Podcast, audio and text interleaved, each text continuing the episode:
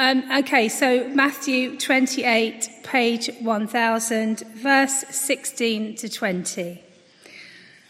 The Great Commission. Then the eleven disciples went to Galilee, to the mountain where Jesus had told them to go. When they told him, they worshipped him, but some doubted. Then Jesus came to them and said, All authority in heaven and on earth has been given to me. Therefore, go and make disciples of all nations, baptizing them in the name of the Father and of the Son and of the Holy Spirit, and teaching them to obey everything I have commanded you. And surely I am with you always to the very end of the age. And now we have Romans 10, 5 to 15, page 1137. Moses writes this about the righteousness that is by the law. The person who does these things will live by them. But the righteousness that is by faith says, Do not say in your heart, Who will ascend into heaven? That is, to bring Christ down. Or, Who will descend into the deep? That is, to bring Christ up from the dead. But what does it say? The word is near you. It is in your mouth and in your heart. That is the message concerning faith that we proclaim. If you declare with your mouth Jesus is Lord and believe in your heart that God raised him from the dead, you will be saved. For it is with your heart that you believe and are justified, and it is with your mouth that you profess your faith and are saved. As scripture says, Anyone who believes in him will never be put to shame. For there is no difference between Jew and Gentile. The same Lord is Lord of all and richly blesses all who call on him. For everyone who calls on the name of the Lord will be saved. How then can they call on the one they have not believed in? And how can they believe in the one of whom they have not heard? And how can they hear without someone preaching to them? And how can anyone preach unless they are sent? As it is written, how beautiful are the feet of those who bring good news. This is the word of the Lord. Thank you, Sally Ann. Let's pray. Father, we acknowledge that Jesus has called on us to tell others about him. Please show us what we need to do in the light of this and equip, strengthen, inspire, and encourage us so that we would do it. Amen. You all do seem a very long way away. Is there something wrong with the front two rows this evening? Uh, uh, Eddie's always already reminded us about our vision as a, church, as a church, to grow the church and deepen our commitment to Jesus Christ. And also of the three key things that are required in order to do that. Revive, to purposefully refreshing uh, our hearts, to build up, purposefully building up disciples. And then third, uh, uh, to speak, purposefully to uh, deepen our commitment to outreach. Uh, now, over the past month in our evening services, we've thought about being refreshed. And in due course, we will look at being built up. But now we're thinking about speaking speaking up. And I suspect that of those three things, that's the one we find most difficult.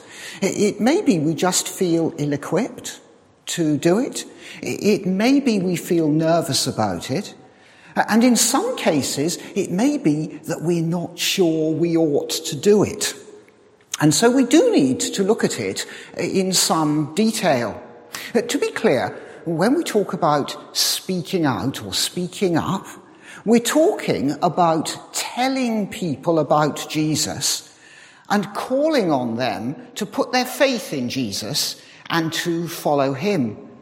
And when I say uh, talking to people, I mean everyone we encounter, talking to our family, talking to our friends, our neighbours, our colleagues at work, or those people in the parish, the area around this church. We need to be speaking to them all. And the first question that we really need to address in relation to that is, well, why?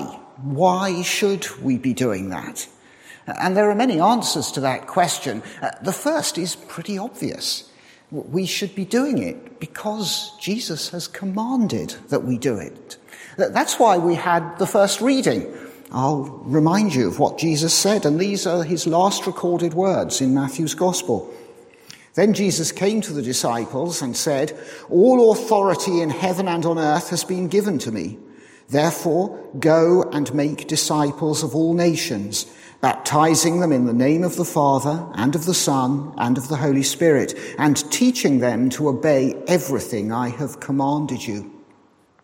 You may wonder whether that was simply a command given to those first disciples. After all, they were the only people standing in front of him at the time. But if you just think about it for a few moments, you'll realize that that can't be the case. Uh, because there's no way that those 11 people could possibly have gone and made disciples of all nations. It simply wasn't possible. And even if, uh, contrary to possibility, uh, they did do that, unless the people who they made disciples then went and made more disciples, then as those people died out, then so would faith in Jesus, and Jesus would have no followers. Now, that commission of Jesus, the so called Great Commission, is a commission to the church throughout the ages. We are called upon to go and make disciples of all nations. Of course, that's a collective call. Not all of us are called to go and be missionaries or to become ordained ministers. but again, just think about it for a moment. Uh, if we don't all play our part, then we will never collectively fulfill that commission of Jesus. In, in our second reading, Paul said this How then can they call on one they have not believed in? And how can they believe in the one of whom they have not heard? And how can they hear without someone preaching to them? Now, just keep that in mind and think about those members of your family, friends, colleagues, neighbours, anyone you know who doesn't know Jesus. If you don't speak to them, how are they going to hear about Jesus? Oh, I can imagine you thinking, well, maybe they'll read about him, perhaps on the internet, perhaps in a book, perhaps even they might read the Bible. I have heard people come to Christians just by picking up the Bible. Brilliant. Uh, or they might hear it on television or the radio, or perhaps someone else will speak to them. Well, perhaps, but probably not. Particularly if other people also take the view that it's not really for them to talk about Jesus. Now, you see, we've all got a part to play in this. We all have a responsibility. And, and, and that takes us to a second point, which is this. This really matters. Uh, Eddie has already sort of half quoted John 3:16 and I think I've probably quoted it in all of about my last half dozen sermons. God so loved the world that he gave his one and only son that whoever believes in him shall not perish but have eternal life. Many of us love that verse for the simple reason that it contains that great promise of eternal life.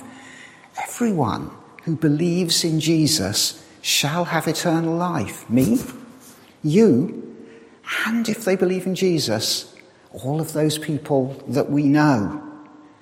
don't you want that for all of your friends, all of your family, everyone you know? Surely we must want that. And, and surely that's an incentive to go and tell them, tell them about Jesus. Certainly it seems that way to me. Uh, but just in case you're still not completely convinced, it is necessary to look at the flip side of the coin. Uh, again, in our second reading this evening, Paul wrote this If you declare with your mouth Jesus is Lord and believe in your heart that God raised him from the dead, you will be saved. And then again, verse 13 Everyone who calls on the name of the Lord will be saved will be saved. Saved. Saved from what? John 3:16 God so loved the world that he gave his one and only son that whoever believes in him shall not perish. And, and just in case we haven't got the point, a verse later, John goes on, whoever believes in him is not condemned. But whoever does not believe stands condemned already because they have not believed in the name of God's one and only Son. Jesus said that on a number of different occasions. This is John 8, 24. I told you that you would die in your sins if you do not, sorry, I told you that you would die in your sin, sins. If you do not believe that I am He, you will indeed die in your sins. And, and perhaps most starkly, and again, I know I've quoted this a couple of times recently, this comes from Matthew chapter 13. It's the parable of the weeds, the final bit of it. The Son of Man, that's Jesus, will send out his angels and they will weed out of his kingdom everything that causes sin and all who do evil. They will fl- throw them into the blazing furnace where there will be weeping and gnashing of teeth. Then the righteous will shine like the sun in the kingdom of their Father. Whoever has ears, let them hear. Believing in Jesus really matters. And therefore, telling people about Jesus really matters. And we have a great responsibility in relation to that. Some hundred years before Paul wrote, God had spoken to the prophet Ezekiel about this, and he'd given Ezekiel a picture of a watchman, a watchman on a city wall warning the people of the city about the approach of an enemy army. And having given him that image, uh, God went on as follows. I have made you a watchman for the people of Israel. So hear the word I speak and give them warning from me. When I say to the wicked, you wicked person, you will surely die, and you do not speak out to dissuade them from their ways, that wicked person will die for their sin and I will hold you accountable for their blood. We have a really serious responsibility in relation to this. But we shouldn't just focus on that responsibility because it's also a privilege and a joy to speak to people about Jesus. We bring good news. As Paul wrote earlier in his letter to the Romans, Jesus was delivered over to death for our sins and was raised to life for our justification. Whoever believes in him shall have eternal life. You, you see, we're not just a watchman warning of the bad news. We're a herald or heralds of the good news. Many of you will have heard of Pheidippides, who in 490 BC ran from the battlefield at Marathon, 26 miles back to Athens, bearing the news that the Athenian army had defeated the Persians and the city was safe. That was a real privilege to carry that message. And it must have been a joy to carry such great news from the Athenian point of view. And we're in the same position. Actually, well, I hope not quite the same position, because my analogy is slightly marred by the fact that Pheidippides then died having delivered the uh, message. Uh, and there is another problem that it's probably a myth in any event. But the point is that it's quite a good analogy. And, and I hope you understand what, what I'm saying. We have good news to tell people. And that should be a privilege and a joy. Again, going back to what Paul says in our second reading, how beautiful are the feet of those who bring good news. That's an extract from Isaiah chapter 50, uh, 52. And uh, it's worth quoting that passage in slightly more detail. It, it, in fact, underlies part of the song, one of the songs that we sang earlier. How beautiful on the mountains are the feet of those who bring good news, who proclaim peace, who bring good tidings, who proclaim salvation, who say to Zion, Your God reigns. Listen, your watchmen lift up their voices. Together they shout for joy. When the Lord returns to Zion, they will see it with their own eyes. Burst into songs of joy together, you ruins of Jerusalem, for the Lord has comforted his people. He has redeemed Jerusalem. The Lord will lay bare his holy arm in the sight of all nations, and all the ends of the earth will see the salvation of our God. All the ends of the earth will see the salvation of our God. And we're called upon to tell the ends of the earth that it's coming and that they can participate in it. It's a great message. You, you see, uh, we should speak to people about Jesus because Jesus commands it, because it really matters, because we have a responsibility to do it, and because it's a privilege and a joy. But but that doesn't make it any easier, does it? That doesn't stop us being nervous uh, about it. And we need to be honest with ourselves about that because if we aren't, we won't be able to deal with that nervousness. But we need to ask ourselves, why is it that we are, are, are nervous? And I suspect that each of us will have a slightly different answer to that. But, but, I, but I also suspect that there are some common themes that run through uh, our answers. Uh, for example, if we're honest with ourselves, I suspect that a lot of us will say that, uh, uh that sorry, slightly muddled the sentence. I think a lot of us would say that we fear that people may think a little less of us in relation to, to, to that. Or that they may think us slightly odd. Or, or, that they might even feel that they should pull back from us, that our relationships will be harmed in consequence of speaking to them. And, and if you do feel like that all the time, sometimes, there, there are two things to bear in mind. The, the, the first is this we are not called upon to tell people about Jesus in an insensitive manner. We're not called upon to corner them and compel them to listen to us and not listen to them, to their fears, to their concerns. In fact, completely the reverse. Uh, this is what the Apostle Peter said. Always be prepared to give an answer to everyone who asks you to give the reasons for the hope that you have but do this with gentleness and respect. We're called upon to tell people about Jesus with gentleness and respect. Think about Jesus himself. He acted, to quote John again, with grace and truth. He had a deep concern for everyone he met. And it was precisely because of that deep concern that he spoke the truth to them, that he warned them and we now need to have the same attitude and the same approach.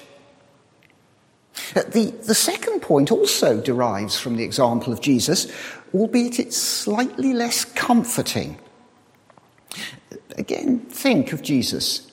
Uh, did some people think less of him on account of what he said? Yeah, they did. Some people did. Uh, did people think him odd? Yes, some people did. Did what he said uh, damage his relationships with some people? It did. We read that a number of people stopped following him, turned back because they said, These are hard sayings, we can't cope with this. Not all, but some. And Jesus said, A servant is no greater than their master. So we do need to accept there, there will be occasions where people react badly. But if we are speaking in grace and truth, then it's actually not us that they're reacting badly to, it's the gospel they're reacting badly to. And at the end of the day, we do have to ask ourselves are we seeking the praise of people or are we seeking the praise of God? But of course, you may say, well, I'd, I'd hear all of that, but that doesn't happen to be my problem. My concern is I just don't know enough to speak to people. I'll get tongue tied. And, and, if they ask questions, I'll never know the answers to the questions. I'll think about what I should have said on the Sunday following the conversation. That'll be too late. Now, I have a difficulty in, in responding to that, and that's this that when people like me talk about responding to that, there is a danger that everyone listening thinks, yeah, it's all very well if you're an articulate lawyer who spent 45 years studying the Bible.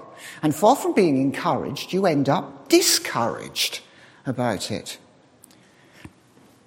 But if you needed to be an articulate lawyer with 45 years reading the Bible to talk to people about Jesus, then not very many people would have ever become Christians. Down the ages, it's not been people like me who have been the main source of people becoming Christians. It's just everybody. It's, it's, it's, Christians down the ages. You see, the qualifications for talking about Jesus do not include being articulate, let alone being a lawyer, by the way. And they don't include uh, having studied the Bible for 45 years. Uh, of course, we need to know some real basics. But, but by knowing the basics, I mean the basics. I've already quoted uh, Romans 4, uh, 4.25. Jesus was delivered over to death for our sins and was raised to life for our justification. That is the fundamental message. And you can expand it a little, but only a little, and, and have the, the full gospel. Everyone, you, all of you, me, anyone to whom we speak, has done wrong and disobeyed God. And as a result, we have broken our relationship with God and are subject to his judgment.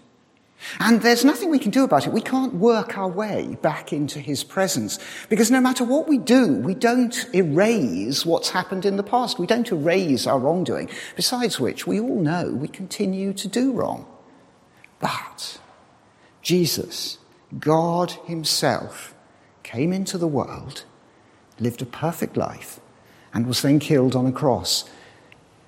And in being killed on a cross, He took the punishment that should have been ours. He stood in our place.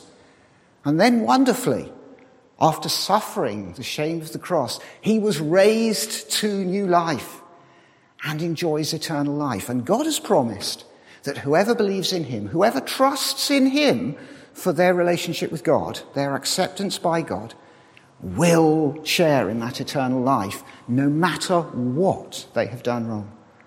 It's, it's as basic as that.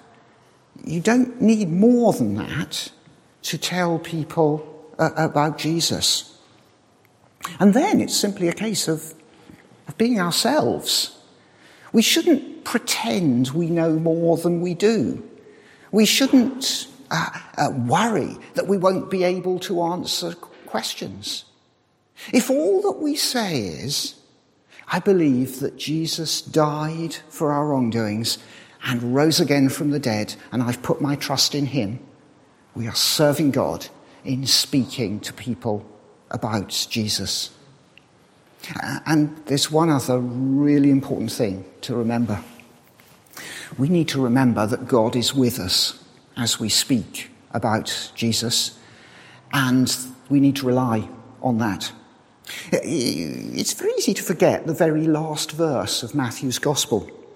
Then Jesus came to the disciples and said, All authority in heaven and earth has been given to me. Go and make disciples of all nations, and surely I am with you always to the very end of the age, he said. Jesus promised to be with his disciples to the very end of the age as they fulfilled his commission to go and speak to other people about Jesus. And he promises to be with us. Again, as Eddie mentioned earlier, this is Pentecost Sunday. It's the day on which we remember the giving of the Holy Spirit to the church. That's important for a whole variety of reasons, one of which is it represented the fulfillment of Jesus' promise that the disciples would receive power and, and be equipped to talk about him. This is Acts chapter 1. On one occasion, while Jesus was eating with the disciples, he gave them this command Do not leave Jerusalem, but wait for the gift my Father promised, which you have heard me speak about. For John baptized with water, but in a few days you will be baptized with the Holy Spirit. You will receive power when the Holy Spirit comes on you, and you will be my witnesses in Jerusalem and in all Judea and Samaria and to the ends of the earth. And of course, at Pentecost, 10 days after Jesus' ascension, that promise was fulfilled. The disciples, as Eddie read, did receive the gift of the Holy Spirit, a gift that has remained with his people. And what did they do? Well, those people who, if you read the Gospels, you will see made a huge mess of things while following Jesus, were timid, mistaken, demanded the wrong things, they suddenly were empowered to go out and proclaim the gospel, begin fulfilling Jesus' commission. And they laid the foundations on which we stand now. And we too if we go and speak about Jesus, can rely on the fact that Jesus, the Holy Spirit, God Himself, is with us and will enable us and empower us. And therefore, we should pray about this. Pray for guidance. Pray for, for inspiration. Pray that God would show us who to speak to, how to speak to them, what to do. But having done that, we then need to go and do it. And I'm not trying to encourage us to have a sudden burst of enthusiasm whereby we rush around for two weeks and then slump exhausted and think, well, I can tick that off. Because what Jesus was talking about was a way of life uh, for Christians. We're called upon, just as part of our normal Christian lives, by which I mean our lives as a whole, to speak to people about Jesus, those who we encounter in our everyday lives. I'm very conscious that a lot of you are probably thinking, yeah, I get all of that, but I'm still jolly nervous. And I understand that, not least because the challenge is to me as much as it is to you.